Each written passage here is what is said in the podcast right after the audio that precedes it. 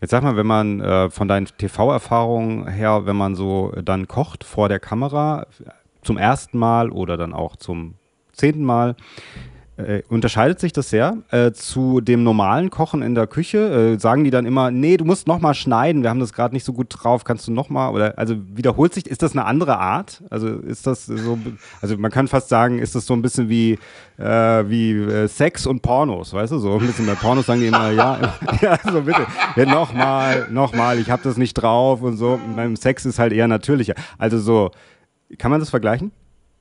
Ja, also ich würde sagen total. Okay. Äh.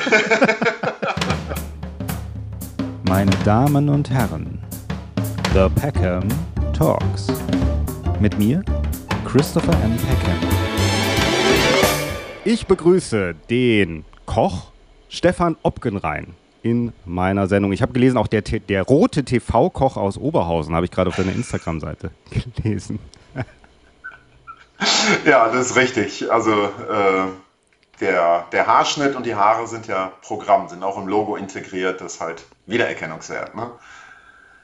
Ja, und da sage ich mal, eigentlich bist du doch hier in meinem Podcast genau richtig. Ich meine, guck dir mal meinen Hut an. ja, ja. Und äh, Rot ist ja eigentlich eine Alarmfarbe und äh, das finde ich auch ganz gut. Also man guckt immer sofort hin. Ja, also das war auch der, der Sinn. Ich habe ja schon, ich weiß nicht, ob du auch schon so Fragen bekommen hast. Äh, mich, ich, also die Leute munkeln immer und fragen sich, warum habe ich einen roten Hut auf? Ähm, bin ich Kommunist zum Beispiel, SPD-Wähler, ist nicht so ganz klar. Äh, oder beides. Ähm, aber bei mir ist es tatsächlich wirklich auch nur die Signalfarbe, ja. Ja, bei mir hat es ein bisschen mehr mit der Vergangenheit noch zu tun. Also ich weiß nicht, wie geht, wann hast, seit wann hast du deine Haare gefärbt? Die sind doch gefärbt, oder? Ist das na naturell gewachsen? Nee. Natur wäre cool. nee, nee, ich habe die Haare jetzt seit äh, 20 Jahren so. Ich bin also früher so als, als äh, Wave rumgelaufen. Heute nennt man die ja Gothics und äh, hatte auch mal eine Zeit lang ein Iro und ein Flat. Und ähm, ja, dann bin ich in die Gastro offiziell reingegangen mit Ausbildung und da wollte ich ein bisschen konservativer werden, bin dann im Betrieb meiner Eltern eingestiegen dachte so, naja, mit Personalverantwortung als Junior hast du es ja auch nicht einfach. Äh, hab dann aber so nach einem Jahr gemerkt, um Gottes Willen, das ist echt nicht meins. Ja, und dann habe ich mir die Haare halt äh, färben lassen und äh, bin zum Friseur gegangen und sagte, mach irgendwas Verrücktes, muss aber zu mir passen. Ja, und das kam dabei raus. Das heißt, du hast dir deine roten Haare nicht extra jetzt seit deiner auch teilweise deiner TV-Karriere zum Beispiel auch nicht extra vorher gefärbt, damit du besser auffällst? Nee, nee, überhaupt nicht. Also überhaupt nicht, das äh, ist, wie gesagt, jetzt seit 20 Jahren so und das hat eher sowas mit, äh, mit meiner Persönlichkeit zu tun. Mhm, mhm. Okay, ja, ich finde es super. Ich meine, aber trotzdem muss man ja sagen, ähm, du fällst trotzdem auf. Also so ist es halt, das ist ein Nebeneffekt. Den kannst du, den kann man nicht wegmachen. Das ist einfach so, ja. Ja, das ist total so. Ich meine, ich habe ja ein Allerweltsgesicht und. Äh, nein, das würde ich jetzt nicht sagen. Nein, nein, nein, nein, nein, nein, nein. Ja, gut, mit der großen Nase. Naja, aber ähm, wenn ich Straßenköter blond hätte und einen Scheitel tragen würde, dann würde das nicht so auffallen. Und ähm, lustig ist halt, wenn ich durch die Stadt gehe und eine Kapuze auf habe, ähm, dann erkennt mich niemand. Und habe die Kapuze runter, quatsche ich halt mit Jan und Grit. Also das ist schon ganz lustig. Das ist super. Aber mir, also es ein bisschen habe ich in Erinnerung, dass das schon auch mal bei Köchen, auch TV-Köchen vorkommt, gell? dass die so ein bisschen auf ihre Optik achten. So Zacherl zum Beispiel früher. Ja, Zacherl früher oder ein ganz cooler Typ ist zum Beispiel der Stefan Marquardt. Äh, ja, sagt ja. ja. selber von sich, er wäre so altpunk, der hat halt immer so sein, sein Stirnband um und Stimmt, lange Haare. Mhm. Und äh, ja, also. Stimmt. Da also sind, schon äh, Sind, sind Köche dann auch eitel, kann man das sagen? Sind Köche eitel? Ja, Köche sind nicht nur eitel, Köche sind alle Dieven. Durch die Bank weg. Ja, das musst du mir sowieso mal erklären, weil ich habe ja, ich habe ja auch dir im, Vor, im Vorgespräch sozusagen oder in dem E-Mail-Verkehr habe ich dir ja gesagt, ich arbeite auch immer mal wieder in der Gastronomie, jetzt momentan auch, aber nicht in der Küche, sondern davor, sozusagen jetzt als Barkeeper wieder, aber immer viel auch im Service und so. Ähm, habe auch schon mit vielen Köchen zusammengearbeitet, aber wie, was, also kannst du mir erklären, wie tickt ein Koch? Also ich habe schon verschiedene Köche getroffen, manche waren nicht so gut drauf, manche waren besser drauf. Wie tickt ein Koch? Also Grundvoraussetzung zum Kochen ist erstmal, dass du das nicht einfach als äh, Job siehst, sondern als Beruf. Und das kommt von Berufung. Also du musst Spaß daran haben, du musst äh, Bock darauf haben, Lebensmittel zu verarbeiten und du musst unglaublich gerne Gastgeber sein. Denn ähm, das sind die beiden wichtigsten Komponenten. Und äh, danach kannst du halt alles lernen. Das Problem bei uns Köchen ist immer, wir denken uns ein Gericht aus, sind da selber total von überzeugt, präsentieren das und dann sagt der Kunde oder der Gast womöglich, boah, nee, das war aber nicht meins. Und das ist so der Dolchstoß in den Rücken für uns. Und da können viele dann nicht mit umgehen. Und für mich war es auch ein langer Weg, ähm, mit so einer Kritik irgendwie, naja, das packen zu können und zu sagen, okay, was muss ich verändern, um vielleicht ein bisschen mehr den Allgemeingeschmack treffen zu können und nicht nur meinen. Mhm. Also du lernst dann daraus oder was? Oder sagst, ich muss zwangsläufig daraus lernen und dann verfeinerst du das und also entwickelst du dann also ein Essen immer weiter, weiter, weiter oder äh, kippst du auch manches in die Tonne und sagst, oh, das habe ich, das ich irgendwie komplett anders geplant und es hat nicht funktioniert?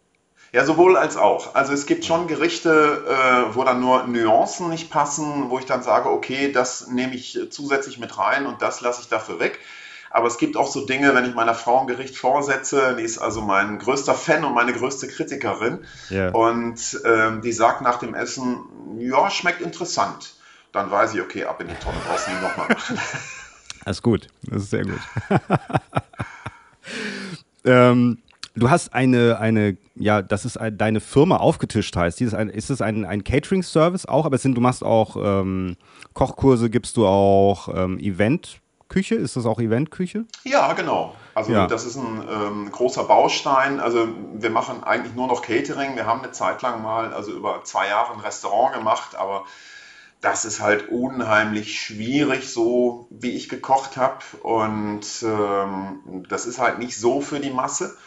Mhm. Ja, und äh, Catering ist halt ganz gut, weil du weißt genau, wie viele Personen kommen und ähm, wenn Geschirr und Besteck dazu kommt, äh, das kannst du extra berechnen, genauso wie Personal.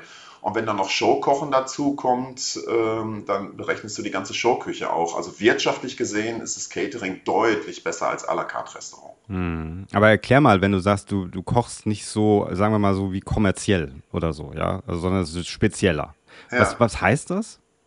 Naja, wenn du dir ähm, zum Beispiel mal so ein Gericht nimmst wie Himmel und Ed, das ist immer so mein Lieblingsbeispiel. Äh, mhm. Äh, das kennen wir ja klassisch, Apfel, Kartoffelstampf, gebratene Blutwurst drauf, fertig. Ist so, so ein, so ein mhm. Ruhrpott-Klassiker. Da streiten wir uns ein bisschen mit den Kölnern, aber ich finde, das kommt aus dem Ruhrpott. Und ich mache das dann halt ähm, in der normalen Variante mit ähm, Süßkartoffelstampf und Kartoffeln, dann noch violette Kartoffeln dazu und dann nehme ich die Blutwurst, mache die warm, verfeinere die mit Zwiebeln, äh, Schnittlauch, Frühlingslauch und dann kommt das Ganze in Brickteig und wird ausgebacken. Und neuerdings mache ich davon auch eine vegane Variante und äh, fülle dann den Brickteig einfach nur äh, mit rote Beete. Dann hast du halt auch so diese rote Farbe, aber äh, es ist halt komplett vegan. Mhm. Und wie kommt das an, so zum Beispiel? Ja, Im, Ruhr, kommt, Im, Ruhrpott? Ja, ne, das kommt schon ganz gut an. Also, ähm, meine, wenn die Leute mich buchen, dann wissen sie, sie kriegen halt nicht so den Standard, sondern es ist immer irgendwie ein Stück weit ausgefallen und irgendwas Besonderes. Und von daher kommt das ganz gut an. Und gerade im veganen Bereich, ähm, der ja jahrzehntelang also vernachlässigt wurde, ähm, da ist also ein Riesenpotenzial. Bist du denn in diesen veganen Bereich so reingewachsen oder hast du das schon immer gemacht und dann kam so der große vegane Durchbruch irgendwie ja vor, ich weiß nicht, also Ende der 90er hatte ich das Gefühl, fing das so langsam an. Da gab es dann, ich habe in so einem alternativen Kaffee gearbeitet, hier in Darmstadt, ähm, im Bellevue und die hatten dann laktosefreie Milch zum Beispiel. Das war so der Anfang, ja, so dass man, oh, was ist das denn? Laktosefrei. Und dann kamen auch gleich die ganzen intoleranten Leute. Das hat also gut gepasst, ja, letzten Endes. Und dann äh, gab es aber, die haben sehr viel Bio schon damals einfach gekauft, haben das serviert. Äh, ja, also so, da war auf einmal Bio da, bevor Bio so kommerziell war. Ähm, war das bei dir schon immer so, dass du so einen Hang zu Bio hattest? Nee, überhaupt nicht. Also überhaupt nicht, okay. ich hatte einen Hang zu ähm, Top-Lebensmitteln durch meine Zeit in der Sternegastronomie mhm. und ähm, da war der Begriff Bio jetzt äh, äh gar nicht so da, aber dann gab es zum Beispiel Geflügel aus Bress, also das war halt eine super Qualität oder bei den Fischen nur Wildfang, beim Hummer, ähm, das war halt bretonischer Hummer und bretonische Jakobsmuscheln, also da war ich schon sehr qualitätsbewusst äh, musste mich dann bei meinen Eltern im Betrieb äh, ein bisschen anpassen. Und dann hatten wir vor ah, gut zehn Jahren äh, eine Kundin, die sagte halt, also ich habe eine Laktoseintoleranz, eine Glutenunverträglichkeit und bin Vegetarierin. Und das war für mich also eine Mordsherausforderung damals, ich dachte, was willst du denn da kochen? Da kannst du Salatblatt hinlegen. Und da fing das so an, dass ich mich langsam damit beschäftigt habe.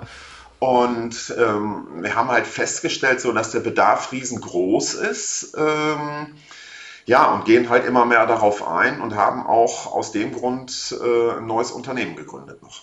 Hm. Und ist das für dich auch dann privat ein Thema oder sagst du, nee, ich bei mir privat ist das ein bisschen anders. Ich meine Ernährung selber ist eher noch sehr fleischhaltig und traditioneller. Ja, privat ist das bei mir ein Riesenthema. Ähm, mhm. Also ich habe früher Leistungssport gemacht und habe immer auf die Ernährung geachtet. Ich esse gerne fettig, Fett ist Geschmacksträger, ist überhaupt keine Frage. Aber ähm, meine Haupternährung ist tatsächlich vegetarisch-vegan, wobei ich flexi bin. Ich esse schon Fleisch und Fisch, aber dann ist es eben eine Ausnahme. Das ist dann was Besonderes. Hm. Ja, das geht mir auch so. Genauso geht es mir auch. Das, weil du das sagst mit äh, Sportler, das habe ich gelesen noch auf deiner Webseite. Du bist Bergsteiger neuerdings, gell? Ja, ja, schon seit, seit elf Jahren jetzt mittlerweile. Also Bergsteiger will ich nicht sagen, ich bin Novize. Das werde ich mein Leben lang bleiben, weil ich einfach nicht so oft rauskomme. Aber ähm, ich war mit einem Freund auf Mallorca ähm, wandern oder rennen. Wir sind also quer durch die Tramontana und ähm, dann waren wir da am Massanello. Das ist der höchste begehbare Berg dort und da habe ich total Probleme mit Höhenangst gehabt. Äh, ja, woraufhin er dann sagte, so Mensch, äh, da müssen wir was ändern und dann hat er mir einen Kletterkurs geschenkt. Und ja, damit fing das so an. Ich habe in der Halle ganz normal mit dem Top Rope angefangen, so und okay, aber Vorstieg, das mache ich niemals. So am scharfen Seil, wo man wesentlich tiefer fällt und so, das mache ich niemals. Ja, ein halbes Jahr später habe ich meinen ersten Kletterurlaub in der Türkei gemacht Mhm. Und dann kam so, okay, aber, aber so Mehrseillängen in den Alpen, die mache ich nie. Ja, das hat dann noch ein Jahr gedauert. Und dann kam noch zweiter Boost, das war das eine äh, Hochtouren, also Gletscher, weil ich tierische Angst vor Gletscherspalten habe. Ähm, ja, da sagte ich, also über, über einen Gletscher gehst du niemals. Ja, und dann habe ich das erste Mal auf dem Gletscher gestanden und da hat es mich richtig gepackt. Also das ist so faszinierend. Ja, und das letzte war dann noch Klettern in den Dolomiten. Da muss halt alles selbst absichern. Und äh, ja, das habe ich dann auch mit einem guten Freund und Seilpartner gemacht, der allerdings auch Ausbilder ist und mir dabei so ein bisschen unter die Arme gegriffen hat.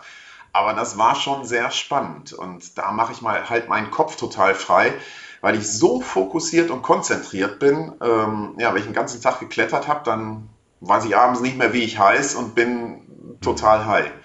Mhm. Also Gletscherspalten wahrscheinlich die, der Respekt davor, weil man reinfallen kann, oder? Ja, genau. Ja. ja, und das war auch ganz lustig. Also ähm, bei der ersten richtigen Tour, die wir gemacht haben, über eine Woche im Ötztal, du mhm. gehst immer in einer Dreierseilschaft am Seil, ne? Und in der Mitte ist der, der dann, wenn der erste reinfällt, äh, so naja, denjenigen hält und dann den Sicherungsposten aufbaut. Und der, der vorne weggegangen ist, der Jan, der wiegt 15 Kilo weniger als ich. Ja, und dann sind wir über so eine Gletscherbrücke drüber gegangen, die wir gar nicht gesehen haben. Also so, so eine Schneebrücke, die über einen Spalt ist. Und äh, ich bin daher gegangen, also Jan ist drüber gegangen, kein Problem. Ich kam an den Punkt und wupp, war direkt weg. Echt? Ja, ja, also aber das war überhaupt nichts Wildes, weil ich am Seil war, die Jungs haben mich gehalten und äh, ja, das war aber unser erster Gletscherkontakt da und äh, die waren auch beide so ein bisschen geschockt. Das heißt, du bist richtig runtergefallen, bis das Seil dich ge gehalten hat, ja? Ja, aber äh, wir gehen relativ stramm am Seil, das heißt, mein Kopf hat noch rausgeguckt. das sah bestimmt aber total lustig aus. aber haben, was hast du denn in dem Moment empfunden? Hast du gedacht, du stürzt ab? Oder was hast, also hast du, du hast bestimmt einen riesen Schreck gekriegt, oder? Ja, ja, ich habe einen riesen Schreck gekriegt und habe im äh, Fallen, also wie auch immer ich das gemacht habe, den äh, Pickel noch so oben reingehauen, dass ich mich krampfhaft am Pickel festgehalten habe und äh, habe dann aber gemerkt, als ich den losgelassen habe, okay, ich bin total safe und am Seil. Okay, okay. Was, das ist ja schrecklich. Das ist ja furchtbar. Ich kenne das, also ich meine, ich, ich kletter nicht in den Berg. Ich fahre auch gerne oder bin früher gerne in die Berge gefahren, ähm, in die Schweiz vor allem. Ähm, aber ich, es gibt hier in Darmstadt gibt es einen Kletterwald. Da musste ich früher mit meiner Tochter immer hin. Und die haben so schlimme Sachen. Die haben zum Beispiel sowas, ähm, dass man einfach an so ein Seil festgemacht wird und dann springt man einfach runter in die Tiefe und das Seil, also es ist so, wie, ich weiß nicht, wie nennt man das, so ein, wie so ein Seilzug, so ein, der dann erst äh, dich packt, äh, wenn du springst, also wenn dein Gewicht ja. sozusagen dagegen, ja. Und das war, als ich das das erste Mal gemacht habe, habe ich immer diese Instructor gerufen und habe gesagt, ist es wirklich sicher? Seid ihr sicher, ja? Weil ich meine, es geht hier irgendwie, weiß ich nicht, zehn Meter in die Tiefe, ja? Ich möchte da und ich konnte mir aber auch keine Blöße von meiner Tochter geben. Ich konnte auch nicht sagen, spring du erst mal, weil dann mal gucken, ja, ob es sicher ist. Und dann habe ich es halt gemacht, aber es ist trotzdem ein unheimliches Gefühl, auch wenn man dann fällt, ja, sozusagen. Und wenn man dann in dem Moment man wird aber sofort eigentlich gepackt von dieser Seilwinde da, von diesem Ding, ja. Und so. Und deswegen so stelle ich mir das ein bisschen vor, ja. Dass man letzten Endes so diese ganz kurz, ist wie so eine Schrecksekunde und dann auf einmal macht es aber flupp und man ist wieder da, gell?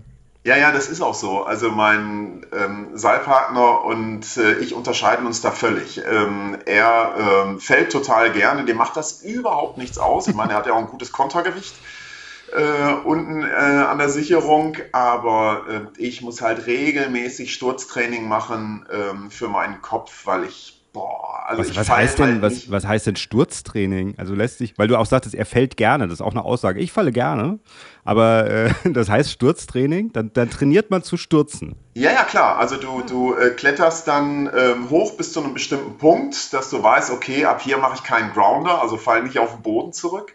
Und das ist dann so meist ab dem vierten Sicherungshaken, dann bist du so ja, auf, auf sieben, acht, bestenfalls zehn Meter Höhe und dann kletterst du über die letzte Sicherung, sagen wir mal, ähm, zwei, drei Meter drüber. Und dann stürzt du ja nicht nur diese zwei, drei Meter, sondern du hast das Seil ja auch noch. Das heißt, du stürzt äh, zwischen vier und sechs Meter und fällst mhm. dann ganz weich in die Sicherung. Und diese vier bis sechs Meter Stürzen, boah, das ist für meinen Kopf echt, boah. Das ist ja hammerhart. Das ist. Aber weil du sagtest eben mit Höhenangst, äh, schon am Anfang Höhenangst, aber dann auch wenn du in die Berge gefahren bist, wenn du dann, was weiß ich, mit der Gondel hoch bist, hattest du dann schon Höhenangst? Ja, meine Frau hat sich kaputt gelacht. Also wir sind mit so einem riesen Taxi da, also mit, mit äh, einem Omnibus als Seilbahn äh, das erste Mal hochgefahren. Und da habe ich in der Mitte unten auf dem Boden gesessen und habe die Stange bibbernd festgehalten. Das war also total witzig. Also ich habe nach wie vor Höhenangst, aber ich habe sie ganz gut im Griff. Und das ist bei mir so, wenn wir, sagen wir mal, ähm, vier, fünf Tage hintereinander in den Bergen zum Klettern sind, dann habe ich meist ähm, so den dritten Tag, dann ist mein Kopf so voll und ich bin noch so voller Adrenalin, dass ich da einen Tag Pause machen muss, denn äh, das bringt mir sonst nichts. Ich habe dann echt Angst. Mhm, okay. Also weil ich, bei mir geht das so, wenn ich oben bin und nach unten gucke, ist kein Problem, aber ich habe so was komisches, ich habe so eine umgedrehte Höhenangst. Also ich kann, äh, das ist glaube ich so wie äh, Agoraphobie oder so, so der, der, die Angst vor großen Plätzen, das hat auch ein bisschen was damit zu tun, aber ich kann zum Beispiel nicht in Kirchen gehen. Das fällt mir ganz schwer. Also in Gro oder in den Dom. In den Dom ja. kann ich nicht gehen. Die Höhe äh, fällt mir ganz schwer. Da wird mir fast schwindelig. Ich bin, ich weiß noch, äh, ich war mit meiner Tochter in Paris, als sie noch kleiner war, und dann sind wir unterm Eiffelturm langgelaufen. Wir wollten auf den Eiffelturm rauf und dann musste man unten drunter und dann hat man diesen hohen Eiffelturm gesehen von unten. Und da habe ich ganz fest ihre Hand gehalten und die hat die ganze Zeit gesagt, Papa, was machst du da? Was soll das? Und ich war aber wirklich, und ich habe mich aber extremst konzentriert, damit ich mir da auch keine Blöße vor ihr gebe. Aber es war ganz schlimm. Und ich glaube, so ist, ist es auch, wenn man oben steht, für dich zum Beispiel dann, ja. Ja, absolut. Ähm, und äh, du tastest dich da langsam ran. Also ähm, das, das Schlimmste ist ja so, ähm, wenn du über einen Grat gehst. Wenn du beim Klettern bist und, und du guckst dann runter, das ist alles kein Problem. Du bist ja gesichert, du bist am yeah. Seil und das ist nicht so ein Ding. Aber wenn du über einen Grat gehst, wo dann der Weg, sagen wir nur 50 Zentimeter oder einen Meter breit ist, also was, was du im normalen, auf, auf dem Bürgersteig oder so, was da überhaupt kein Problem ist, aber es geht rechts und links dann steil runter, irgendwie 500 Meter, 1000 Meter oder sogar mehr, mhm. ähm, dann ist es vom Gehen her ja für dich überhaupt kein Problem. Es ist ja breit genug, aber da macht sich dann die Höhenangst echt bemerkbar. Und ähm, ja, am Anfang bin ich da auf allen Vieren drüber. Und es gibt Wahnsinn. nach wie vor noch so Dinger, die ich nicht machen kann. Also zum Beispiel, ähm, die Zugspitze hat ja einen ganz tollen, wundervollen Grad. Das ist der Jubiläumsgrad. Das ist eine relativ lange Strecke. Mhm. Und die würde ich total gerne machen, weiß aber, das kann ich vom Kopf her nicht. Okay. Okay, aber trotzdem natürlich äh, dann Respekt davor, dass du ähm, dich ja überwindest. Also du stellst dich deinen Ängsten, so kann man das sagen, oder? Ja, ja, klar. Also ich stelle mich meinen Ängsten das immer wieder, denn ich bin ja auch verheiratet. Der war gut. nee, nee, also ja. das, das ist schon ähm, wirklich ganz cool. Es ist manchmal eine Herausforderung, Herausforderung, auch so den inneren Schweinehund zu überwinden dann, aber ähm, das ist schon echt ähm, klasse, weil danach der Kopf halt wirklich frei ist. Und das ist ganz wichtig, wenn du in einem Beruf arbeitest, der halt nicht nur irgendwie ähm, sechs oder acht Stunden geht, wo du, ähm, naja, dein, deine geregelte Arbeitszeit hast, ähm, deine geregelte Arbeit auch, bei uns kommen ja immer wieder neue ähm, Herausforderungen und wir arbeiten ja im Grunde im wahren Termingeschäft. Mhm. Und da ist der Stressfaktor doch relativ hoch und du brauchst einfach einen Ausgleich. Muss man für die Gastronomie geboren worden sein? Ich finde absolut. Also entweder ähm, du bist ein Typ dafür oder nicht. Natürlich kann man ähm, immer Dinge lernen, das ist überhaupt kein Problem. Aber ähm, ich denke schon, du musst sehr stressresistent sein, du musst äh, leistungsbezogen äh, sein, also auch was deinen Körper angeht. Und vor allen Dingen musst du das lieben, was du tust, mehr als in vielen, vielen anderen Berufen. Hm. Aber ist es auch, also da ich spreche da öfter mal mit äh, Leuten drüber, also die dann auch in der Gastronomie oder mit Kollegen oder so auch drüber. Das geht nicht allen so, aber manchen geht es so, dieser, dieser Stresspeak sozusagen, also dieses irgendwann, so dieses, man kommt an so einen Punkt, wo man so denkt, oh Gott, wie soll ich das alles weitermachen? Und dann geht es, also in, in der Arbeit, in der Gastronomiearbeit selber, ja. Und dann macht man weiter und dann kommt sowieso ein positiver Stress zustande und dann fängt das an, auch Spaß zu machen, wenn man, weißt du, was ich meine? Ja, total. Also ähm, meine Mitarbeiter bestätigen mir halt immer, du brauchst halt einfach Druck. Also ja. das ist dann, dann funktioniere ich am besten. Wenn das so ein bisschen dahin plätschert und ich Zeit mhm. habe, dann werde ich baselig, dann werde ich ähm, oberflächlich, dann vergesse ich Dinge. Wenn ich unter Strom stehe, dann funktioniert es bei mir unglaublich gut. Mhm. Ja, das geht mir auch so. Weiß nicht, ob meine Kollegen das jetzt teilweise, teilweise würden es vielleicht nicht bestätigen, kommt drauf an. Aber ähm, äh, das ist wirklich dieses, äh, wenn so diese wirklichen Hochzeiten da sind, wo man wirklich nicht mehr, wo jeder Griff sitzen muss. Also gerade, gut, das, aber das ist äh, so unterschiedlich ist Küche und Service, aber schon ein bisschen, oder? Also ich weiß gar nicht. Wie siehst du das als Koch? Weil ich habe auch schon Köche äh, kennengelernt, die, die sagen immer, also die belächeln eher den, den Servicebereich so ein bisschen. Ja, das ist überhaupt nicht mehr so und das war auch noch nie meine Philosophie. Mhm. Letzten Endes ist der Service draußen ähm, diejenigen, die uns verkaufen müssen oder sind diejenigen, die uns verkaufen müssen. Mhm. Wenn wir in der Küche Mist bauen, dann muss der Service das ausgleichen. Wir können das nicht umgekehrt machen. Und ähm, ich finde, wenn ich in ein Restaurant essen gehe, dann ähm, ist ähm, Service und Umgebung, also sprich das Restaurant, die Atmosphäre, ähm, 50 Prozent und das Essen 50 Prozent. Mhm. Es sei denn, ich suche mir jetzt gezielt ähm, irgendein Sternerestaurant aus, wo ich dann total vom äh, Koch überzeugt bin. Aber dann ist man da und äh, dann kann das Essen noch so toll sein. Wenn der Service nicht dazu passt, wenn die zu steif sind, wenn die womöglich mit so einer Nase entlanglaufen, uns nicht das Gefühl geben, Gast zu sein und wichtig zu sein, äh, ja, dann ist der Abend äh, für den Arsch. Also das mm. ist nichts. das sehe ich auch so. Und was ich aber auch äh, so empfinde, ist, dass man natürlich, wenn man selber in der Gastro arbeitet, dass da noch mehr drauf achtet, gell? Ja, natürlich. Also wenn wir raus essen gehen, dann sehen wir natürlich ganz viele Feinheiten. Und ja. ähm, früher war das so, wenn ich irgendwas nicht gut fand, ob das jetzt das Essen war oder irgendwas beim Service, dann bin ich ruhig geblieben und habe das nie gesagt. Und mittlerweile ähm, schnappe ich mir dann den, den Chef, den Restaurantleiter, den Küchenchef, wie auch immer, und spreche das gezielt an. Und zwar als äh, kollegiale Kritik, weil ich wiederkommen will. Denn wenn ich keine Kritik äußere und schluck das so, dann gehe ich raus und sage, naja, das Essen war gut, aber boah, der Service war nichts, da brauchen wir nicht nochmal hin. Ich möchte ja gerne wiederkommen. Und deswegen kann man besser konstruktive Kritik äußern, als das für sich behalten. Hm. Es muss halt immer gut ankommen. Also es muss, derjenige muss auch dafür offen sein, ja. Das ist natürlich auch so ein Ding. Ja klar, äh, vor allen Dingen ist es schwierig, ähm, wenn ich in Oberhausen essen gehe und äh, zu einem Kollegen und man, man kennt sich oder man weiß, ah, der Opken reinkommt jetzt bei uns essen äh, und dann, ähm, naja, übt der Kritik, dann kann das auch ganz schnell arrogant rüberkommen und das ist ja überhaupt nicht so gemeint. Und wenn das dann eben beim Gegenüber so ankommt, ja, dann ist das total schade, aber dann habe ich in meiner Kommunikation versagt. Ja, ja, klar. Ähm, bist du denn in deinem Habitat, äh, also vor allem in deinem Habitat, natürlich deutschlandweit berühmt, aber in deinem Habitat so eine Ikone, dass alle so sagen, oh Gott, der Opgen reinkommt, wir müssen uns total anstrengen oder ist das so? Oder? Naja, nee, Ikone überhaupt nicht. Ähm, nicht. Ab, weil ich also ja ein total umgänglicher Typ bin und ich sehe das Ganze auch relativ locker und von daher, nee, das ist eigentlich, eigentlich nie ein Problem finde ich, äh, ich habe natürlich auch schon anderes gehört. Also wenn wir reserviert haben und äh, im Nachhinein dann äh, der Gastgeber zu uns kam und sagte so, und wie war es? Sagt, boah, total geiler Abend, es hat super geschmeckt, ihr habt einen ganz tollen Service, es hat so viel Spaß gemacht und ich habe mir Anregungen mitgenommen ähm, dann sind die immer, ach Gott sei Dank. Also das ist natürlich, ja, ist totaler Schwachsinn. Ne? Das, das ist nochmal gut gegangen, ja.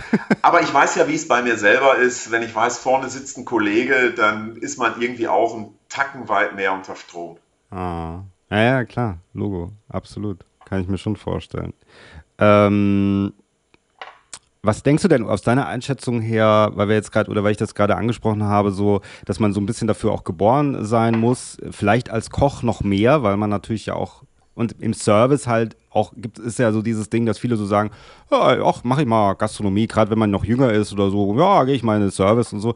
Wie ist denn da so deine Einschätzung? Wie ist denn Deutschland aufgestellt? Weil ich habe manchmal auch, ich habe letztens zu einem Kollegen gesagt, in unserem Laden, in dem wir arbeiten, wir sind doch gar nicht so schlecht. Wir sind, wir sind freundlich. Wir, geh mal woanders hin, habe ich zu ihm gesagt. Ich, ich sitze manchmal irgendwo und denke so, oh Gott, was ein, also was machen die eigentlich alle beruflich, ja, sozusagen, weil die teilweise ist der Service unterirdisch, ja. Ähm, wie empfindest du das? Wie, wie ist man so aufgestellt im, im Schnitt von deinen Erfahrungen her? Boah, der Schnitt ist ähm, ganz schwierig, wobei ich in der letzten Zeit eigentlich, ähm, gerade was den Service angeht, nur positive Erfahrungen gemacht habe. Ähm, denn du findest immer weniger Mitarbeiter in der Gastro, ja, zumindest in der Küche. Im Service ist das gar nicht so ein großes Problem. Da arbeiten wir ja viel auch mit Aushilfen, mit studentischen Hilfskräften und ähm, die wollen sich ja ein Zusatzgeld verdienen, sprich Trinkgeld. Also sind die automatisch freundlicher. Und die Aushilfen stecken natürlich auch nicht so in diesem täglichen Hamsterrad drin. Und das ist, finde ich, ein riesiger Vorteil. Also was den Service angeht, finde ich, sind wir echt gut aufgestellt in Deutschland. Was die Küche angeht, haben wir seit Jahren Probleme und es wird nicht geringer. Nicht umsonst ist die Systemgastro ähm, immer weiter auf dem Vormarsch, denn die Individualgastronomie hat echt ganz große Probleme. An was liegt das? Wollen immer weniger Leute Koch werden? Naja, die ähm, Arbeitszeiten sind halt echt beschissen. Du arbeitest dann, wenn andere feiern gehen und äh, was die sozialen Kontakte angeht, ist es dann echt schwierig. Und äh, ja, wenn du dir die Bezahlung anguckst, äh, sprechen alle immer über schlechte Bezahlung in der Gastronomie. Das kann ich nicht so stehen lassen. Aber in anderen Berufen verdienst du, naja, was, was Aufwand-Erlös-Verhältnis angeht, schon teilweise mehr. Und das mhm. ist äh, wirklich ein Problem und wir müssen an den weichen Faktoren arbeiten. Also das ist ganz klar. Für mich als Caterer ist das relativ easy, aber für ein à la carte Restaurant wird das sehr, sehr schwer. Mhm. Also ich erkenne das jetzt vom, äh, vom Servicepersonal. Ich verstehe das zwar, was du, was du sagst, und das ist auch sicherlich richtig, aber wir haben zum Beispiel auch das Problem in unserer Gastronomie, in der ich arbeite, dass wir finden dann schon, oder meine Chefin, die finden dann schon Aushilfen, aber die sind oft sehr jung, ähm, unerfahren, teilweise und manchmal die Kollegen stört es dann, dass sie halt auch nicht so gut mit Leuten umgehen können, sind sehr schüchtern, sind sehr so und das passt dann wie nicht so zum ganzen Konzept, weil man hat auch Stammkundschaft, man hat, weißt du, so da, da, da Leute zu finden, die das so ein bisschen verbinden, die gut arbeiten, aber auch auf Menschen zugehen können, das ist dann doch eher schwierig, die zu finden. Oder das fängt in einem anderen Preissegment an. Das kann natürlich auch sein, dass man sagt, da muss man dann wirklich festangestellte Profis oder so haben, ja. Äh, das finde ich noch nicht mal. Du musst dir halt ähm, die richtigen Personen rauspicken, so schwierig wie das ist. Aber ähm, du kannst Menschen schon auch dahin führen. Du musst nur halt das Potenzial sehen. Also das beste Beispiel, wir bewirtschaften ähm, von einem Fußballclub hier in Oberhausen die VIP-Lounge. Jetzt denkt man, na gut, mein Fußballclub, vierte Liga, Rot-Weiß Oberhausen, das kann ja nichts sein. Aber die VIP-Lounge da oben, die ist nur für 70 Personen und ähm, da kochen wir immer frisch. Und das sind immer so ja, fünf verschiedene Gerichte. Und vom Level her ist das echt richtig weit oben. Und ähm, weil das eben auch, weil die Karten sehr teuer sind, finde ich, für, gerade für vierte Liga, ist es wichtig, dass das gleiche Personal immer da ist. Und die Spiele sind in der Regel immer am Wochenende, also habe ich meine Kinder damit eingebunden, die beide studieren, aber die haben halt immer die gleichen Leute da. So, mein Sohn ist so ein Typ wie ich, der geht auf die Menschen zu, kommt in den Raum rein und sagt, hoppla, jetzt bin ich da und mhm. ich unterhalte euch jetzt mal alle. Äh, und meine Tochter war total schüchtern und zurückhaltend am Anfang und ähm, ja, die räumt jetzt auch alle ab. Also die nimmt alle mit und die hat das innerhalb von einem halben Jahr gelernt und ist jetzt wirklich spitze. Aber du musst halt erkennen, also so, so, ein, so ein Diamanten, der total verdreckt ist und, und total matt aussieht, den muss man schleifen. Und schleifen meine ich jetzt nicht, wie das gerade durch die Presse gegangen ist ähm, mit ähm, dem Herrn Jürgens vom Überfahrt, also dass man die Leute rund macht und nur mhm. ankackt und, und Übergriffe macht, sondern man muss halt wissen, wie man den jemanden packt, äh, wie man denjenigen packt. Mhm. Ja, und dann, aber dann kommt man auch wieder, also da schließt sich der Kreis zu diesem, man muss dafür geboren sein. Warum macht man den Job auch zum Beispiel dann als Koch, wenn das alles sehr unattraktiv ist? Und das ist aber dieser Faktor, dieses, man muss einen gewissen Spaß daran empfinden, weil ich stelle mir das zum Beispiel, ich habe gerade vor ein paar Tagen mit jemandem aus meiner Gastro da gesprochen, der gesagt hat, naja, ein Großteil unserer Belegschaft, die kommt und dann geht die halt wieder, die sitzen da so ein bisschen ihre Stunden ab und dann habe ich gesagt, echt, denkst du, das ist so? Sitzen die nur so ihre Stunden ab? Weil ich will ja, da kann ich ja auch im Büro hocken, aber das wäre für mich ja der Horror. Ich will ja irgendwie, eigentlich will ich ja dann auch, dass es voller wird, dass ich so ein bisschen was machen kann. Und das ist ja dieser Spaßfaktor, der auch ganz wichtig ist für diesen Job, finde ich. Ja. Ja, total. Also du musst geborener Gastgeber sein. Du musst Bock darauf haben, Menschen zu empfangen und denen einen schönen Abend zu bereiten. Und äh, das fängt zu Hause an. Also wenn du, wenn du Freunde einlädst, dass du dann ein Stück weit auf die eingehst, vorher vielleicht fragst, ähm, was trinkt ihr gerne, was esst ihr gerne und dann äh, das Essen und die Getränke darauf abstimmst. Und das kann ja schon äh, mit, mit 16, 17 Jahren so sein. Ne? Also du fängst an vorzuglühen, bevor du in den Club gehst und äh, fragst dann, trinkt ihr Bier oder trinkt ihr Wodka O? Also das sind so Kleinigkeiten, aber damit, finde ich, fängt es an. Hm. Ja, absolut. Also so deswegen, das meine ich, das könnte das ausgleichen, dass vielleicht die dann die schlechten Arbeitszeiten oder was auch immer könnten solche Sachen eben ausgleichen, dass man sagt, naja, aber dafür hat man halt irgendwie eine andere Art von Qualität, die findet man vielleicht nicht so sehr ähm, in, in einem Büro zum Beispiel oder so. Absolut. Ja. In einem Büro dauert es oft. Ähm, in der Küche und im Restaurant bekommst du jeden Tag das direkte Feedback. Deswegen ja. werden ja ähm, Köche oft als Künstler bezeichnet, was ich totalen Schwachsinn finde. Wir sind Handwerker. Auch wenn wir unsere Prüfung ja vor der äh, Industrie- und Handelskammer ablegen und nicht äh, vor der Handwerkskammer. Ähm, aber Köche sind trotzdem ähm, Handwerker. Und ähm, da finde ich, ist es schon so, ähm, dass man das manchmal ein bisschen übertreibt. Aber sowohl im Service als auch in der Küche hörst du jeden Abend, boah, es war toll oder das hat mir nicht gepasst. Und äh, um nochmal auf das Thema Reklamation zurückzukommen, dieser Spruch früher, Reklamationen sind Chancen, das fand ich total doof immer. Also ne, Köche mhm. sind Dieven und ich fühlte mich dann immer so gekränkt und ach, was habe ich denn falsch gemacht, habe aber relativ äh, früh und schnell darüber angefangen nachzudenken, okay, kann da was dran sein und äh, was kannst du besser machen und äh, habe mir das früher zu sehr zu Herzen genommen und aufgrund meines Alters kann ich jetzt mittlerweile schon unterscheiden, ob die Kritik berechtigt ist äh, oder nicht. Hm. Aber das ist natürlich so, weil du sagst, naja, Köche sind keine Künstler, aber auf der anderen Seite, man kreiert ja auch was, dann sagt man, ja, hier noch ein bisschen und da und so. Und dann gibt man das raus. Wie so ein bisschen ist ja schon ein bisschen wie so, wenn man selbst was kreiert, wie ein, wie ein Kunstwerk. Und dann sagt einer, das ist wie wenn du ein Bild malst und dann sagst du das und hängst es irgendwo hin. Die Leute sagen, das ist scheiße. Ja, so. Dann, das trifft einen ja auch. Und so ähnlich ist das ja vielleicht auch ein bisschen, oder? Ja, ja, das ist schon soweit. Ich finde nur, dieser Begriff äh, wird inflationär oder wurde eine Zeit lang inflationär benutzt und äh, Künstler hört sich dann irgendwie immer so, so ehrfürchtig an. Ich sehe uns lieber als Handwerker, weil bist du kreativ und künstlerisch tätig werden kannst, brauchst du erstmal Basics. Und diese Basics holst du dir äh, nicht nur in der Ausbildung, sondern du brauchst halt viele Lehrjahre. Also ich bin nach, ich habe ja nur ähm, 18 Monate gelernt ähm, durfte also sehr verkürzt machen und dachte, jo, Prüfung mit 1-1, du bist der Größte und kam dann in mein erstes Sterne-Restaurant und dachte, äh, okay, du gehst mal in die Spülküche, du kannst gar nichts. Mhm. Mhm. Also das ist schon dann auch ein Riesenunterschied. Und äh, deswegen kann ich nur an ähm, die jungen Kollegen appellieren, die eine Ausbildung gemacht haben, ähm, geht danach in Restaurants, wenn ihr jung seid, ähm, wo ihr vielleicht viel arbeiten müsst und äh, wo vielleicht der finanzielle Faktor auch äh, nicht so gut ist. Aber lernt, lernt, lernt. Denn ähm, das ist wirklich der Grundstock, um später auch erfolgreich zu sein. Wenn man so als junger Koch äh, gerade ausgelernt in so ein, ein Sterne-Restaurant, wenn man da anfängt, wie kann man sich das vorstellen? Was sind so die ersten Aufgaben, die man bekommt? Ähm, ist man dann, macht, also wie gehen, oder wie die Leute, das, du kommst ja erstmal irgendwo hin, da sind ja erstmal schon etablierte Leute, die arbeiten da schon eine Weile. Dann kommst du da an, wie wurdest du da aufgenommen?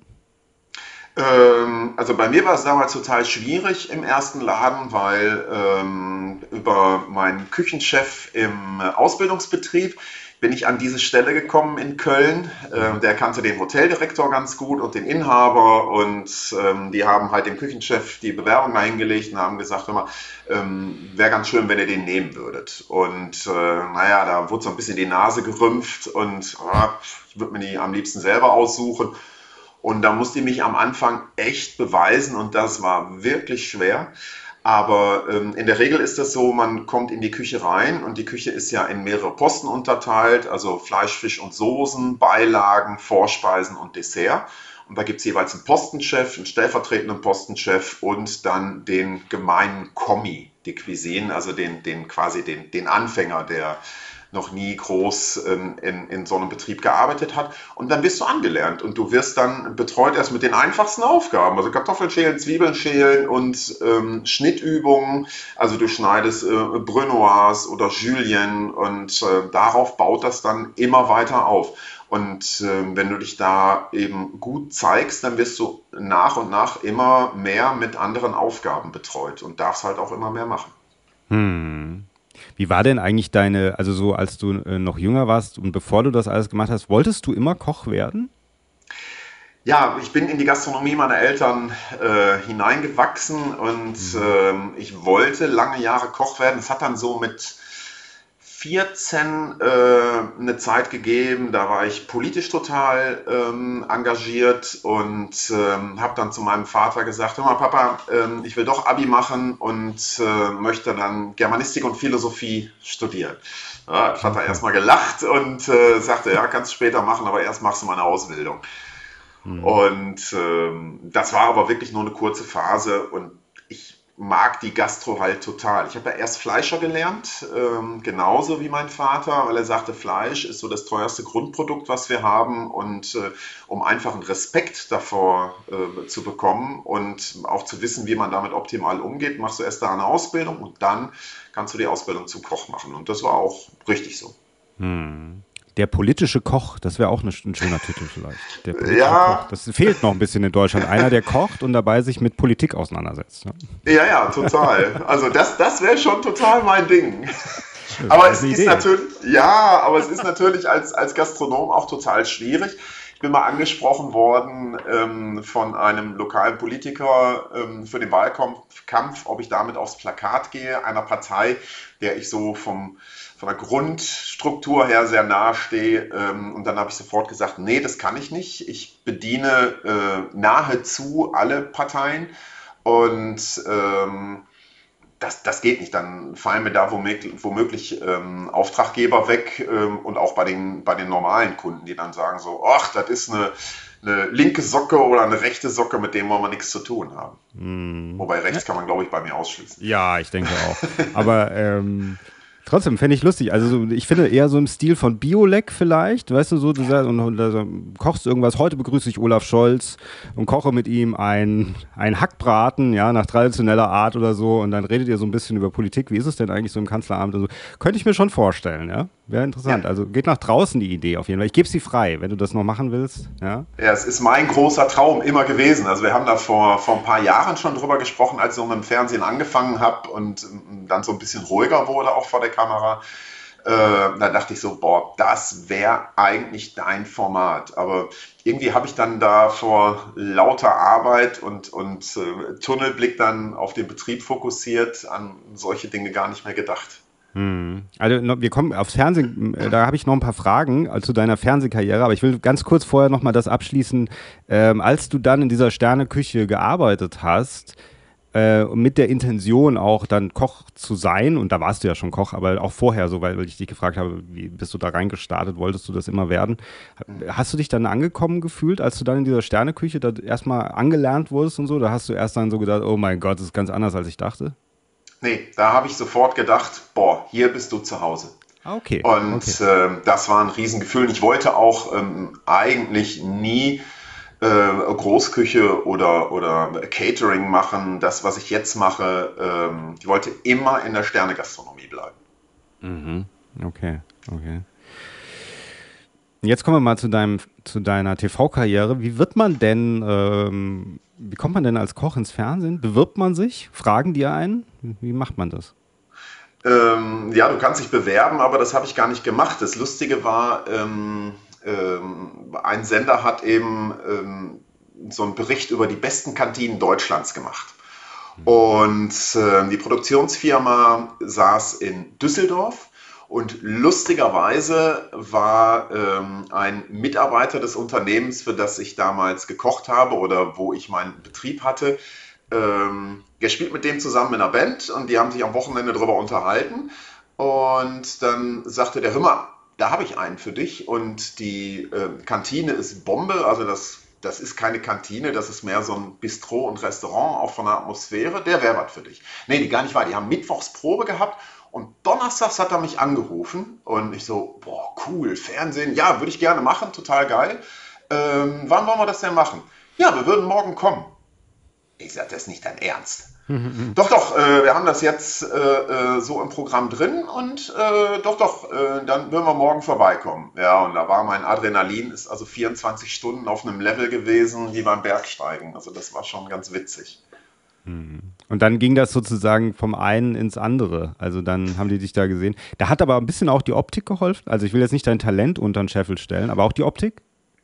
Ähm, jein. Also ja, der, Wiedererkennungs, der, Wiedererkennungswert, der Wiedererkennungswert ist natürlich ja. relativ hoch, aber man kann das mögen oder man kann das nicht mögen. Der alte Chefredakteur fand das total klasse.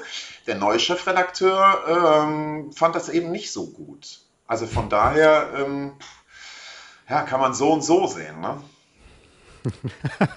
was hat er? Hat er gesagt, können Sie sich mal die Haare schneiden oder was hat er gesagt? Äh, nee, nee, das hat er gar nicht gesagt. Er hat einfach ähm, für ein Format äh, ein anderes Gesicht genommen, was äh, okay. konservativer ist und okay. Äh, okay. was eben nicht so, so wild ist. Ich arbeite halt mit Händen und mit Füßen und bin ja relativ aufgedreht auch. Und ja. Das naja, ist gut, halt. Aber, aber das gehört, gehört das nicht auch ein bisschen dazu? Das ist doch trotzdem auch alles so ein bisschen, äh, Kochen ist doch auch eine Art Event, oder? Kochen ist eine Art Event, absolut. Ja. Und ähm, was ich nicht mache, ist äh, meine Persönlichkeit verstellen. Ich bin ja kein Schauspieler. Mhm. Und äh, wenn das authentisch ist, dann kommt es auch rüber. Wenn ich jetzt anfange, äh, meine Persönlichkeit irgendwie äh, zu verändern, komme ich künstlich rüber und dann kannst du es vergessen. Also das ist äh, sowohl im Fernsehen doof als auch bei den Gästen. Also das funktioniert nicht. Hm. Hm. Da fällt mir dieser. Hast du diesen Film gesehen? Da fällt mir gerade ein. The Menu. Hast du den gesehen? Wo der, nee, den habe ich noch nicht gesehen, aber der angucken. steht bei mir ganz oben auf der Liste. Ja, unbedingt. Den musst du dir also angucken, wo er sich im Grunde rächt an seinen Gästen und die eigentlich ja. dann alle also ich Spoiler, aber dann alle, ich, ich, ich spoiler es dir nicht, du willst ihn erst noch gucken. Aber es ist ein Film für Leute, die auch in der Gastronomie arbeiten, glaube ich. Ich glaube, das ist auch dafür gedacht, für, für gedacht, ja, ja. ja für gemacht. Absolut. Also es gibt zwei Filme jetzt gerade. Das ist einmal äh, The Menu, den kann ich mir ja zu Hause angucken und dann kommt ähm, diesen Monat noch ein Film raus, Ski-Chef. Äh, ist also ähm, eine Frau, die in der Sternegastronomie dann ähm, tätig ist und ähm, so ein bisschen ähm, ja, es ist sehr, sehr natürlich gehalten, alles, also kein Spielfilm, sondern wirklich ein Bericht darüber und da freue ich mich riesig drauf. Mhm. Okay. Was wie so eine Doku oder was? Ja, genau. Es ist ah, okay. äh, wie so eine Doku gehalten, genau. Ah, okay. Also jetzt, was Fernsehen betrifft, äh, Abenteuerleben täglich habe ich gelesen, das ist so ein ja, Begriff, Da habe ich dich ja. auch gesehen. Wie lange hast du das oder machst du das noch aktuell oder wie? Äh, Im Moment ist es relativ wenig. Ähm, ja. Das hängt einfach mit dem Zeitfaktor zusammen. Ähm, nach Corona ähm, mussten wir alle erstmal wieder neu aufbauen und neu anfangen. Und ähm, ich habe auch den Betrieb personell geschrumpft. Den haben wir jetzt wieder ähm, ja, breiter aufgestellt, Gott sei Dank. Aber durch die Gründung noch eines neuen Betriebes, zweier neuer Geschäftsfelder, ähm, komme ich im Moment einfach überhaupt nicht nach. Also es ist total verrückt. Es ist ja auch wirklich super klasse. Es gibt anderen, denen geht es halt ähm, schlechter. Mhm. Ähm, aber wir kommen vor Aufträgen, ähm, ich will nicht sagen kaum klar, aber ähm, also der Tag ist halt wirklich sehr, sehr gefüllt. Hm, ja, ja, klar. Kann ich mir gut vorstellen. Dann unter Volldampf auf Vox habe ich noch gelesen. Ja, genau. Damit, also das, das, ist sogar, damit hat es mal angefangen. Ähm, ah. Das war 2008, glaube ich. Ähm, mhm. Das war ein total witziges Format. Ne? Also eine Küche, eine Woche lang oder fünf Tage ähm, haben die meine Küche von links auf rechts gekrempelt ähm, das war schon wirklich stark. Das war so meine erste richtige TV-Erfahrung. Dann kam lange Jahre lang nichts und dann eben Abenteuerleben, die die Beiträge dann auch natürlich äh, weitergeben an ähm, Sat1 und Pro7, also Galileo und, und Sat1 Magazin, wo das dann auch mal läuft.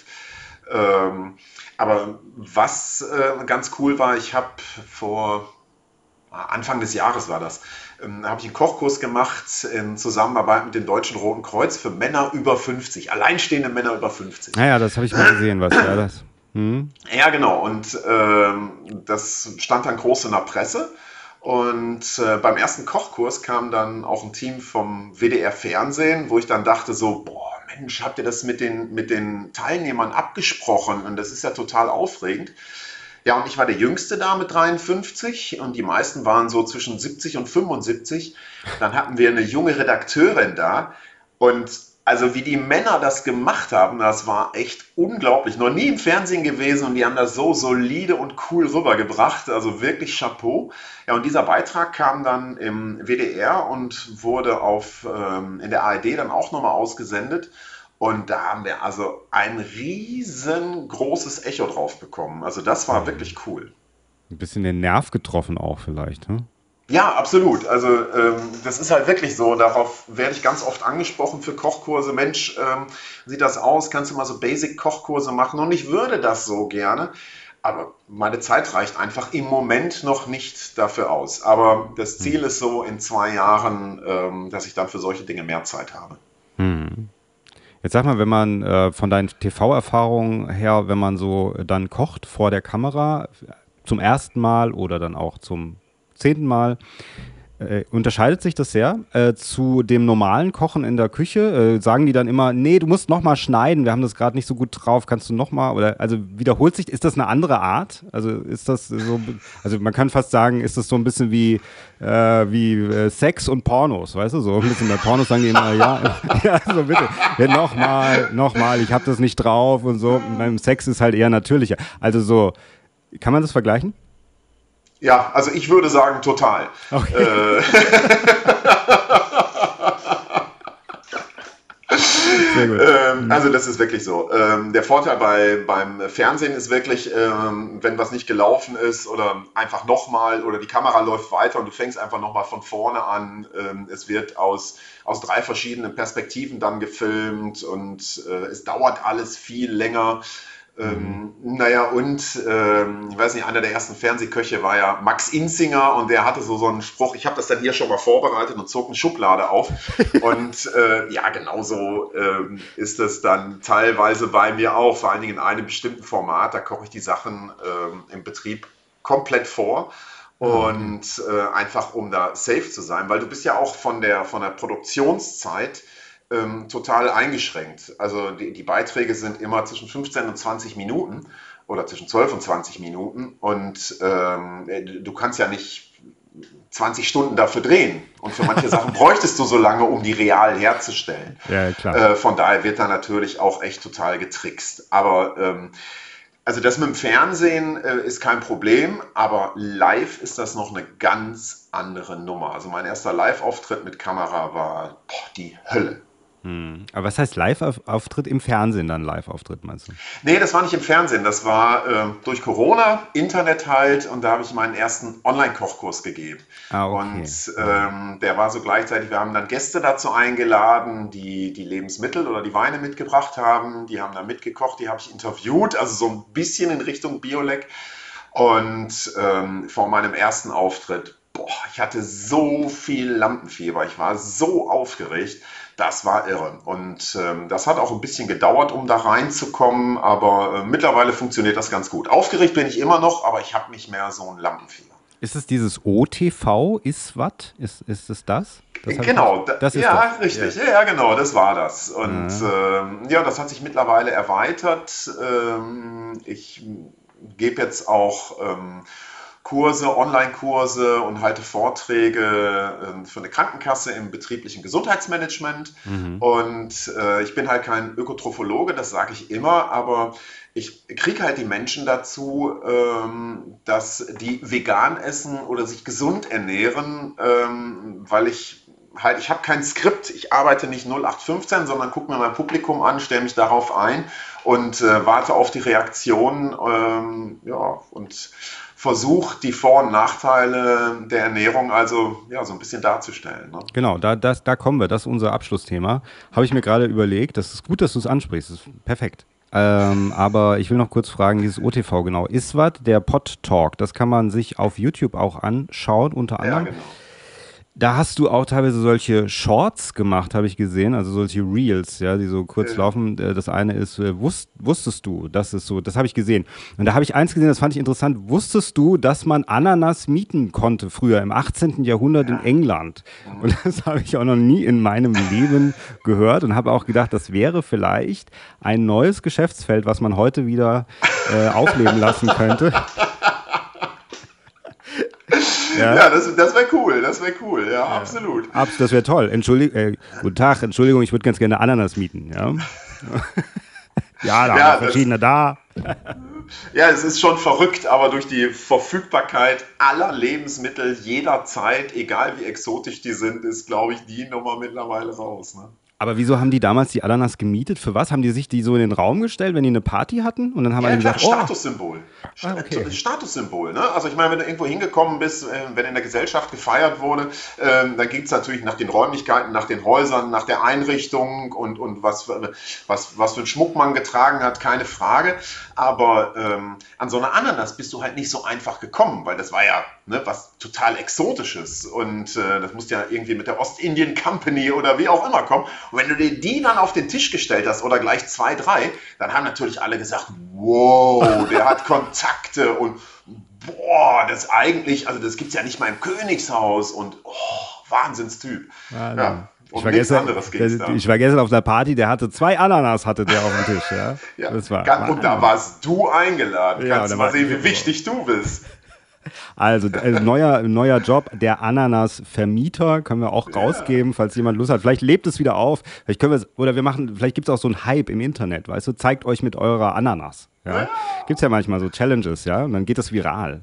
So. Genau, Autos und Yachten sind out, Ananas ist in. Ananas ist in, genau. So, jetzt kommen wir mal zum Schluss zur Ernährung. Du hast es ja mehrmals schon angesprochen. Was denkst du denn, wie, also die Ernährung in Deutschland, sage ich mal, ist besser geworden, oder in den letzten Jahren? die ist äh, besser geworden und das ist ein, wirklich ein positiver ähm, Einfluss von Corona. Ja. Ähm, die Menschen konnten nicht mehr raus essen gehen, die haben sich selber mit der Materie beschäftigt und ähm, ja, dadurch haben sie auch eine gewisse Affinität zu den Produkten bekommen und haben halt gemerkt, okay, wenn ich ähm, ein hochwertiges Produkt einkaufe, dann ist es qualitativ auch besser und man schmeckt das irgendwie auch und haben da richtig Bock dran, äh, dran bekommen. Und was man ganz klar sagen muss, die Kochsendungen, die ja wirklich in jedem Kanal sind, ähm, die haben auch viel dazu beigetragen, dass die Menschen sich intensiver mit der Küche beschäftigt haben. Mhm. Also ich meine, früher so, yes, so was die Großmutter noch wusste. Also bei meinen Großeltern äh, oder bei meiner Großmutter, da hatte ich auch das Gefühl, die konnte eigentlich, glaube ich, nur so eins, zwei Gerichte, aber die konnte sie ganz gut. Das war meistens ein Braten, ja. Mit irgendwie Rotkraut und Kartoffeln und so ein Zeug. Also das ist so klassisch, irgendwie so ein bisschen so deutsch-klassisch, habe ich das Gefühl. Und das war aber auch ein ganz, immer so ein ganz wichtiges Essen, auch ein beson besonders, in gewisser Weise gab es aber öfter mal, aber es war irgendwie ein wichtiges Essen. Ähm, das es heute, also der Braten, das gibt es heute bestimmt immer noch, kann ich mir vorstellen. Äh, damals hat man wahrscheinlich nicht so darauf geachtet, wo das Fleisch herkommt, gell? im Gegensatz zu heute. Trotzdem frage ich mich manchmal, war das trotzdem nicht so also war das trotzdem vielleicht gesünder, weil es noch nicht so viel Chemikalien gab, die eingesetzt worden sind? Ich kann das ja nur vermuten, ich kann das nicht äh, ähm, mhm. ja, verifizieren oder so, aber ähm, wenn man sich vorstellt, gerade so Nachkriegszeit, auch 60er Jahre, 70er Jahre, da war die Massentierhaltung in dem Sinne, wie sie heute existiert, äh, ja gar nicht so. Und da waren, letzten Endes waren alle Flexis. Ne? Ähm, also ja. ähm, es gab nicht jeden Tag Fleisch oder Fisch. Das gab es am Wochenende, gab es äh, einen Braten, samstags gab es dann vielleicht mal eine Erbsensuppe mit, mit, mit Speck und Mettwurst oder Bockwurst. Aber unter der Woche wurde in der Regel fleischlos gegessen. Und von daher brauch, war der Bedarf an, an tierischen Produkten gar nicht so hoch. Und ja, die liefen dann tatsächlich so einfach die Kühe auf der Wiese rum. Das geht heute einfach nicht mehr bei, bei der Masse, die wir abdecken müssen.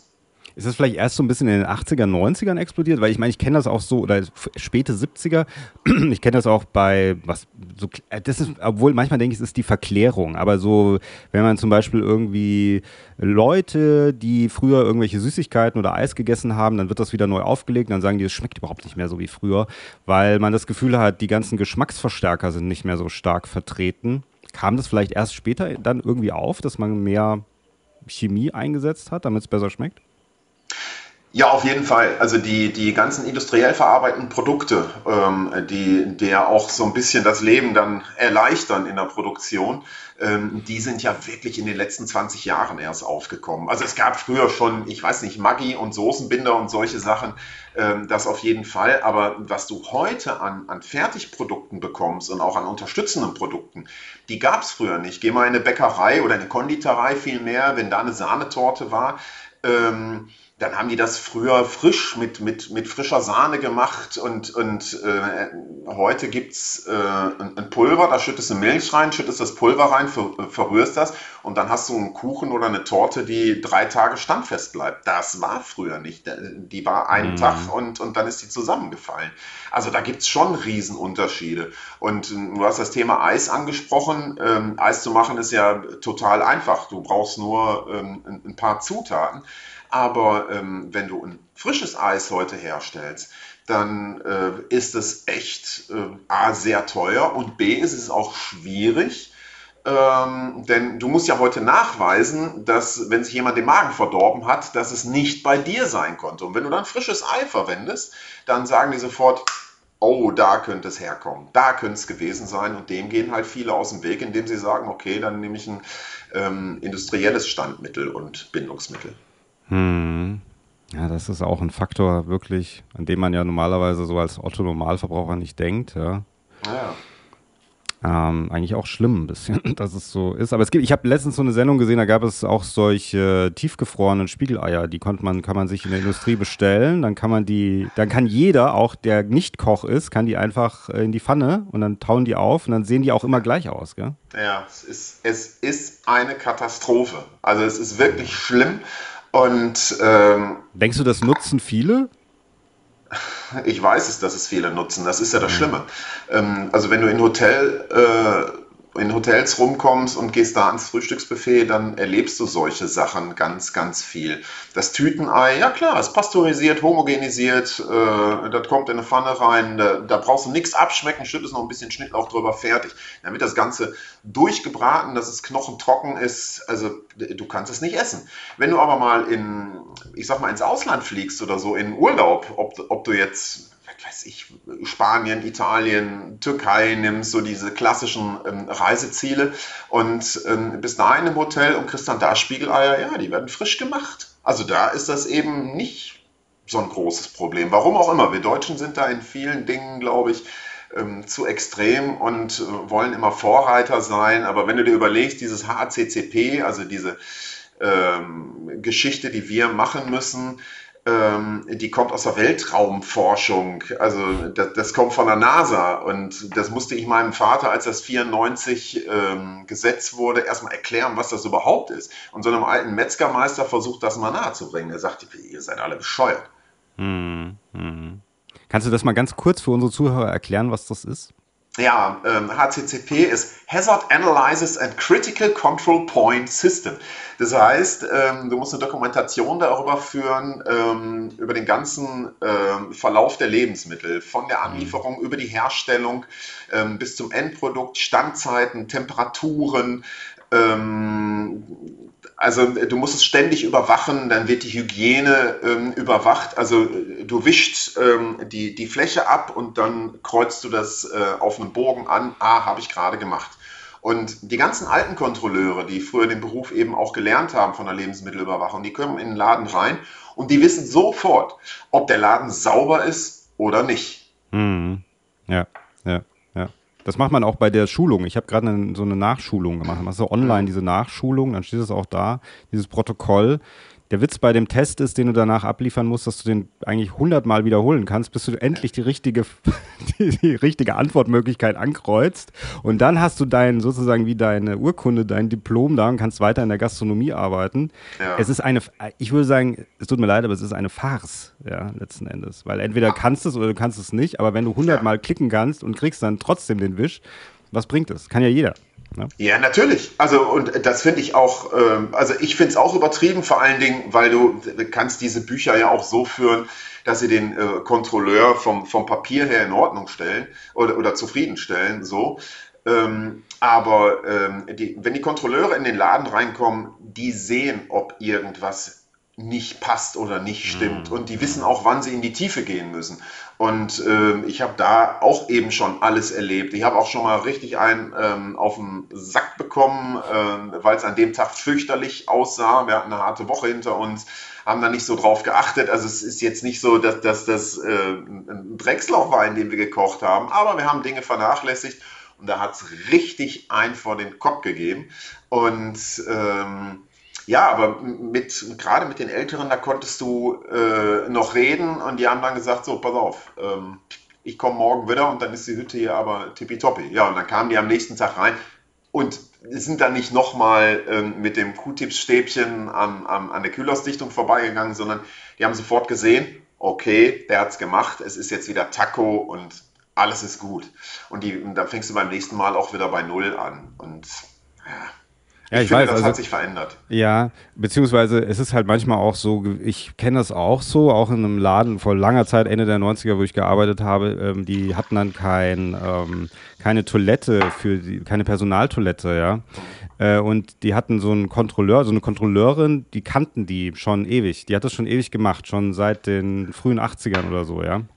Das gab es schon sehr lange diesen Betrieb. Und die hat immer dann gesagt, naja, so irgendwie, das geht schon irgendwie und ihr habt ja Toiletten und so weiter. Und dann ist die aber in Rente gegangen und dann wurde richtig aufgeräumt. Dann kam da jemand an, der hat ganz viel gesagt, das, das geht nicht, das geht nicht, das geht nicht. Äh, dann musste ein Klo eingebaut werden. Das war dann unten im Lebensmittelkeller. Ja, da hast, musstest du theoretisch unten aufs Klo gehen. Nebendran stand der Salat. Ja, ja. so wenn das theoretisch ich als Gast gewusst hätte, dass, also ich meine, da ist keiner draufgegangen, aber trotzdem, ja, gehst mit Durchfall und daneben dran steht der Salat. Ich weiß nicht, ob ich da noch essen will, weil vielleicht so ein bisschen kriegt er dann so ein anderes Flair, dieser Salat, ja, äh, was so in der Luft gerade liegt. Und das, aber Hauptsache, das Klo ist da eingebaut, ja. Und so, äh, das waren, aber so ist es halt, so ist es halt, ja. Ja, das, also das werden wir nicht mehr ändern und ähm, das meinte ich eben auch, das sind so typisch deutsche Eigenschaften. Ähm, ich habe es auch selber erlebt bei mir in dem Betrieb, da war ähm, vier Jahre lang alles in Ordnung, nicht eine Beanstandung und dann kam ein neuer Kontrolleur und der sagte, oh, da ist ja gar keine Zwischentür drin, die müssen wir einziehen. Und dann sagte ich, ja, aber immer deine Kollegen vorher, die haben das vier Jahre lang nicht beanstandet. Ja, wenn die das nicht gemacht haben, haben sie einen falschen Job gemacht. Ähm, da muss jetzt äh, noch eine extra Wand rein. Ja, sind jetzt Kleinigkeiten, ne? aber ähm, das ist echt, manchmal ist das Haarspalterei und du weißt gar nicht, ähm, wie, wie ihr klarkommen sollst. Mhm. Also im Grunde ein bisschen deutsch, aber du sagtest eben auch, dieses industrielle Verarbeitung, äh, gefrorene Eier und so, das ist auch deutsch, sagtest du, eher deutsch. Das machen wir eher in Deutschland.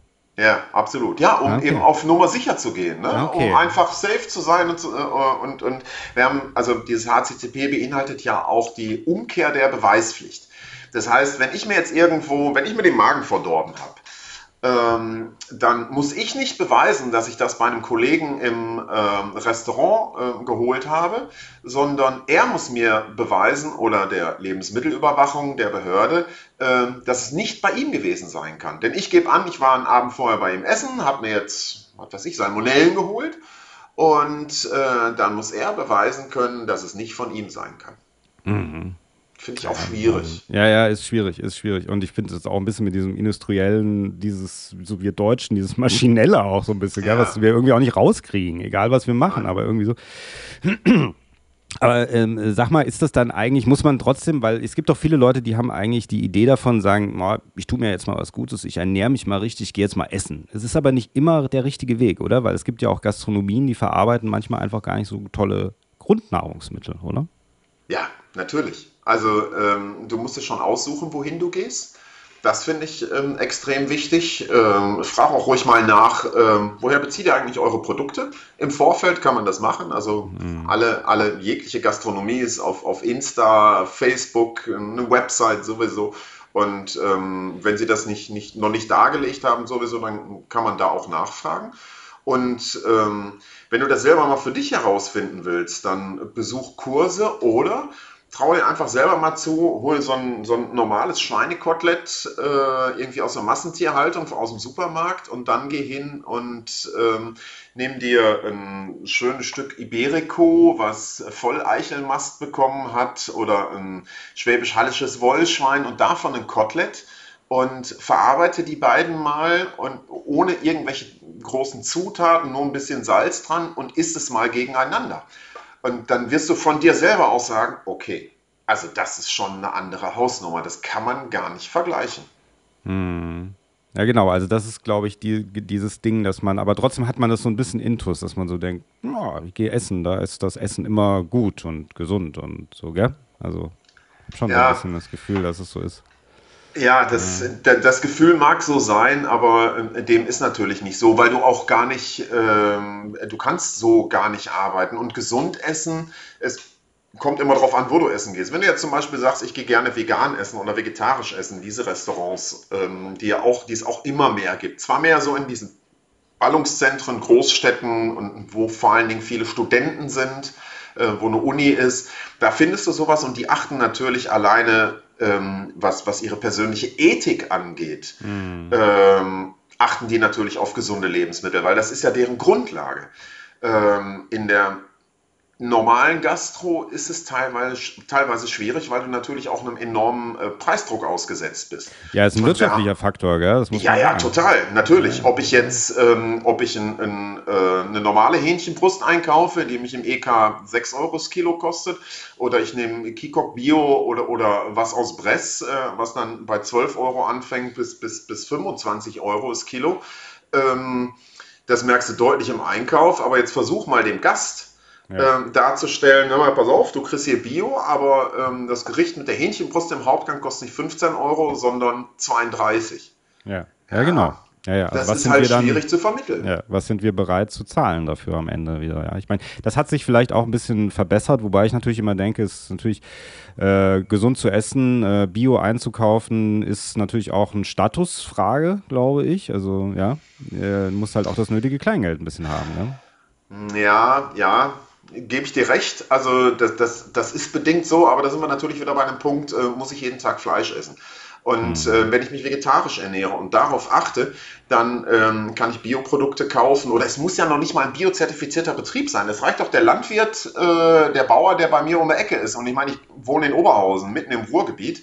Und ähm, wir haben hier noch ein paar Bauern. So, und wenn du da Äpfel holst, dann weißt du ganz genau, okay, die sind da vom Hof. Ähm, ich habe keine ähm, hohen ähm, CO2-Fußabdrücke, weil die kommen eben nicht aus Neuseeland äh, oder sonst woher, sondern die kommen hier aus Oberhausen. Und das ist mit Sicherheit von einer, von einer Grundethik her schon wesentlich besser. Also diese Nummer äh, Eat Local, Think Global ist äh, für mich total logisch und ähm, lokal und saisonal sich zu ernähren, ja, ist bei mir total fest veran äh, verankert, auch im Betrieb.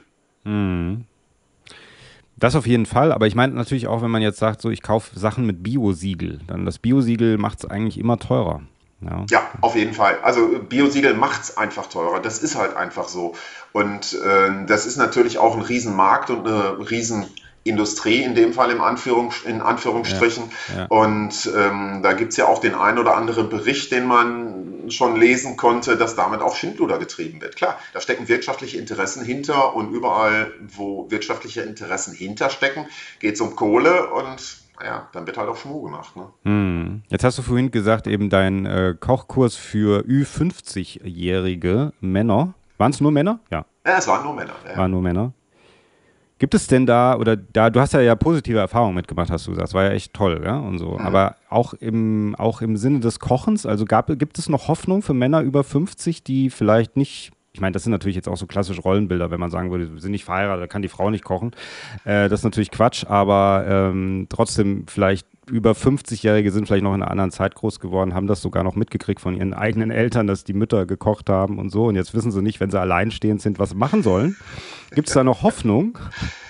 Ja, da gibt es total Hoffnung. Du musst die äh, Männer halt nur ranführen. Und wir sind angefangen damit Eintöpfen, haben dann so diese klassischen Ruhrgebietsdinger äh, gemacht, also dieses bürgerliche Durcheinander, also äh, Grünkohl, Möhrengemüse und solche Sachen.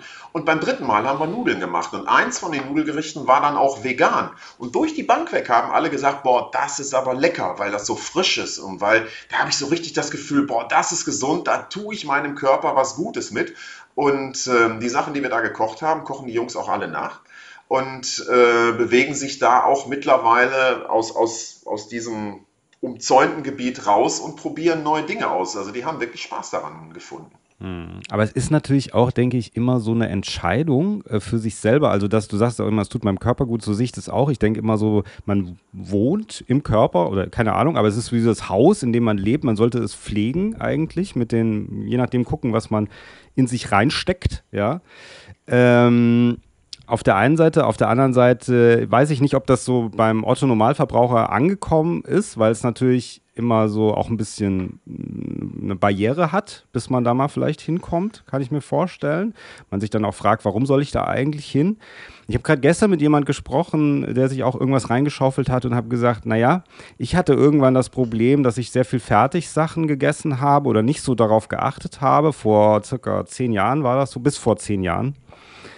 Und dann habe ich gemerkt, oh, mir ist öfter mal schlecht nach dem Essen oder mir geht es nicht so gut nach dem Essen oder so dieses Völlegefühl oder was auch immer.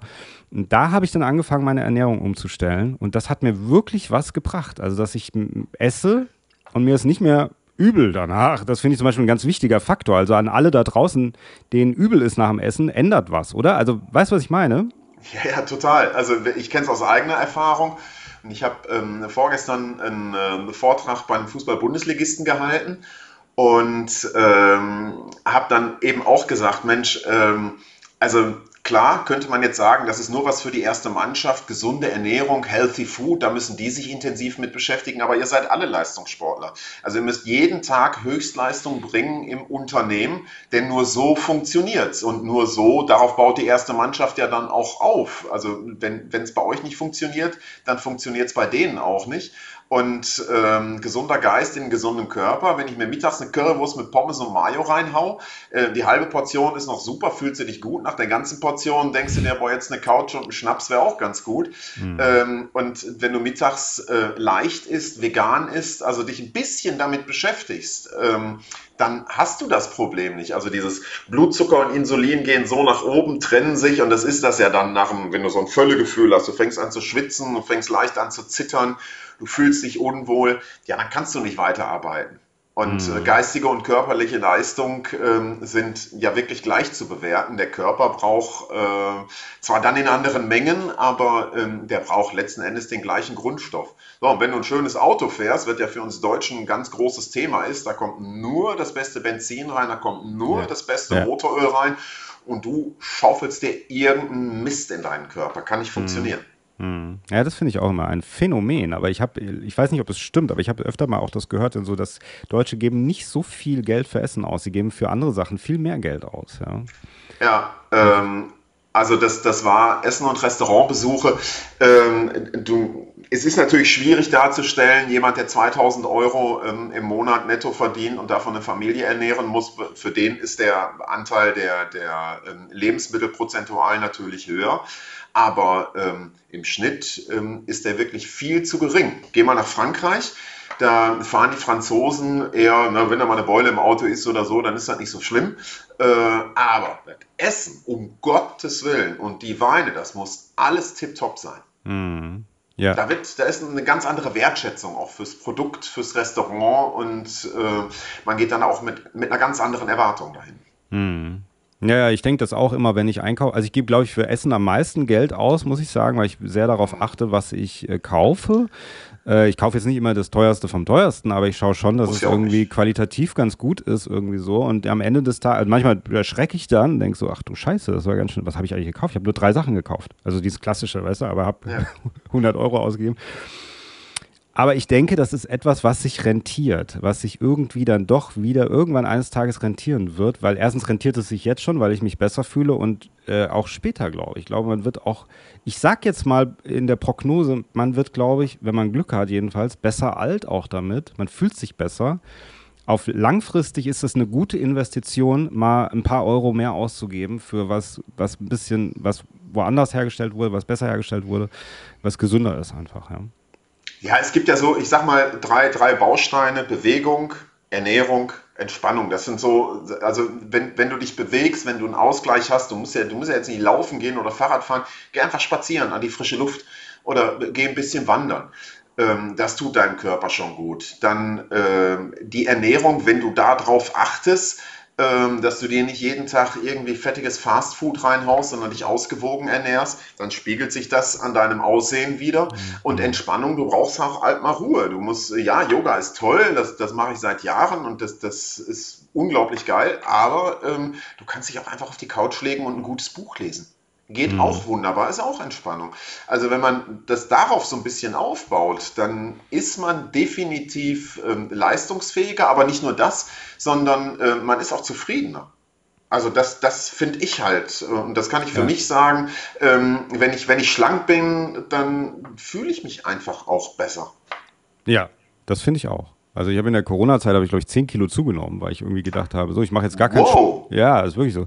Ich habe ich hab keinen Sport mehr gemacht. Ich mache sonst immer Sport, auch regelmäßig, aber habe da keinen Sport mehr gemacht ähm, so ein bisschen klassisch, weißt du, haben ja, mhm. war ja so ein Corona-Ding auch, gell? Und dann, ja, ja, total. und das Schlimme ist, ich habe es gar nicht selber gemerkt, ich habe es im Nachhinein gemerkt, als ich dann Fotos gesehen habe, habe ich gedacht, oh, heiliger Bimber, was war da denn los?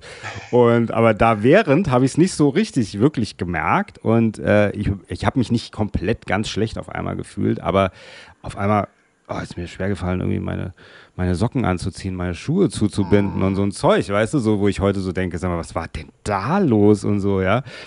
Klar, das war halt so ein bisschen, ich sage immer meine Marlon Brando-Phase, ja, wo ich einfach ein bisschen so in die. Ja, ey, bist ja auch so ein bisschen der Typ, ne? ja, danke.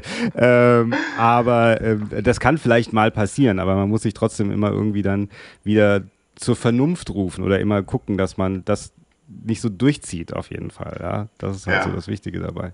Und vom Ausgleich her haben wir ja schon gesagt, du gehst auf den Berg und wahrscheinlich, wenn du nicht wieder in eine Gletscherspalte stürzt, ist das auch entspannt. Ja, durchaus. Ja, ja, absolut. Also ich mache, um, um mich fit zu halten, ich gehe noch Fahrrad fahren und mache Yoga und dann äh, mit einem Schlingentrainer ein Workout. Also ich mache schon relativ viel Sport, das ist so mein Ausgleich. Ähm, und wenn ich nicht so intensiv dazu komme, wie ich das gerne betreiben würde, dann passe ich aber auch dementsprechend meine Ernährung an.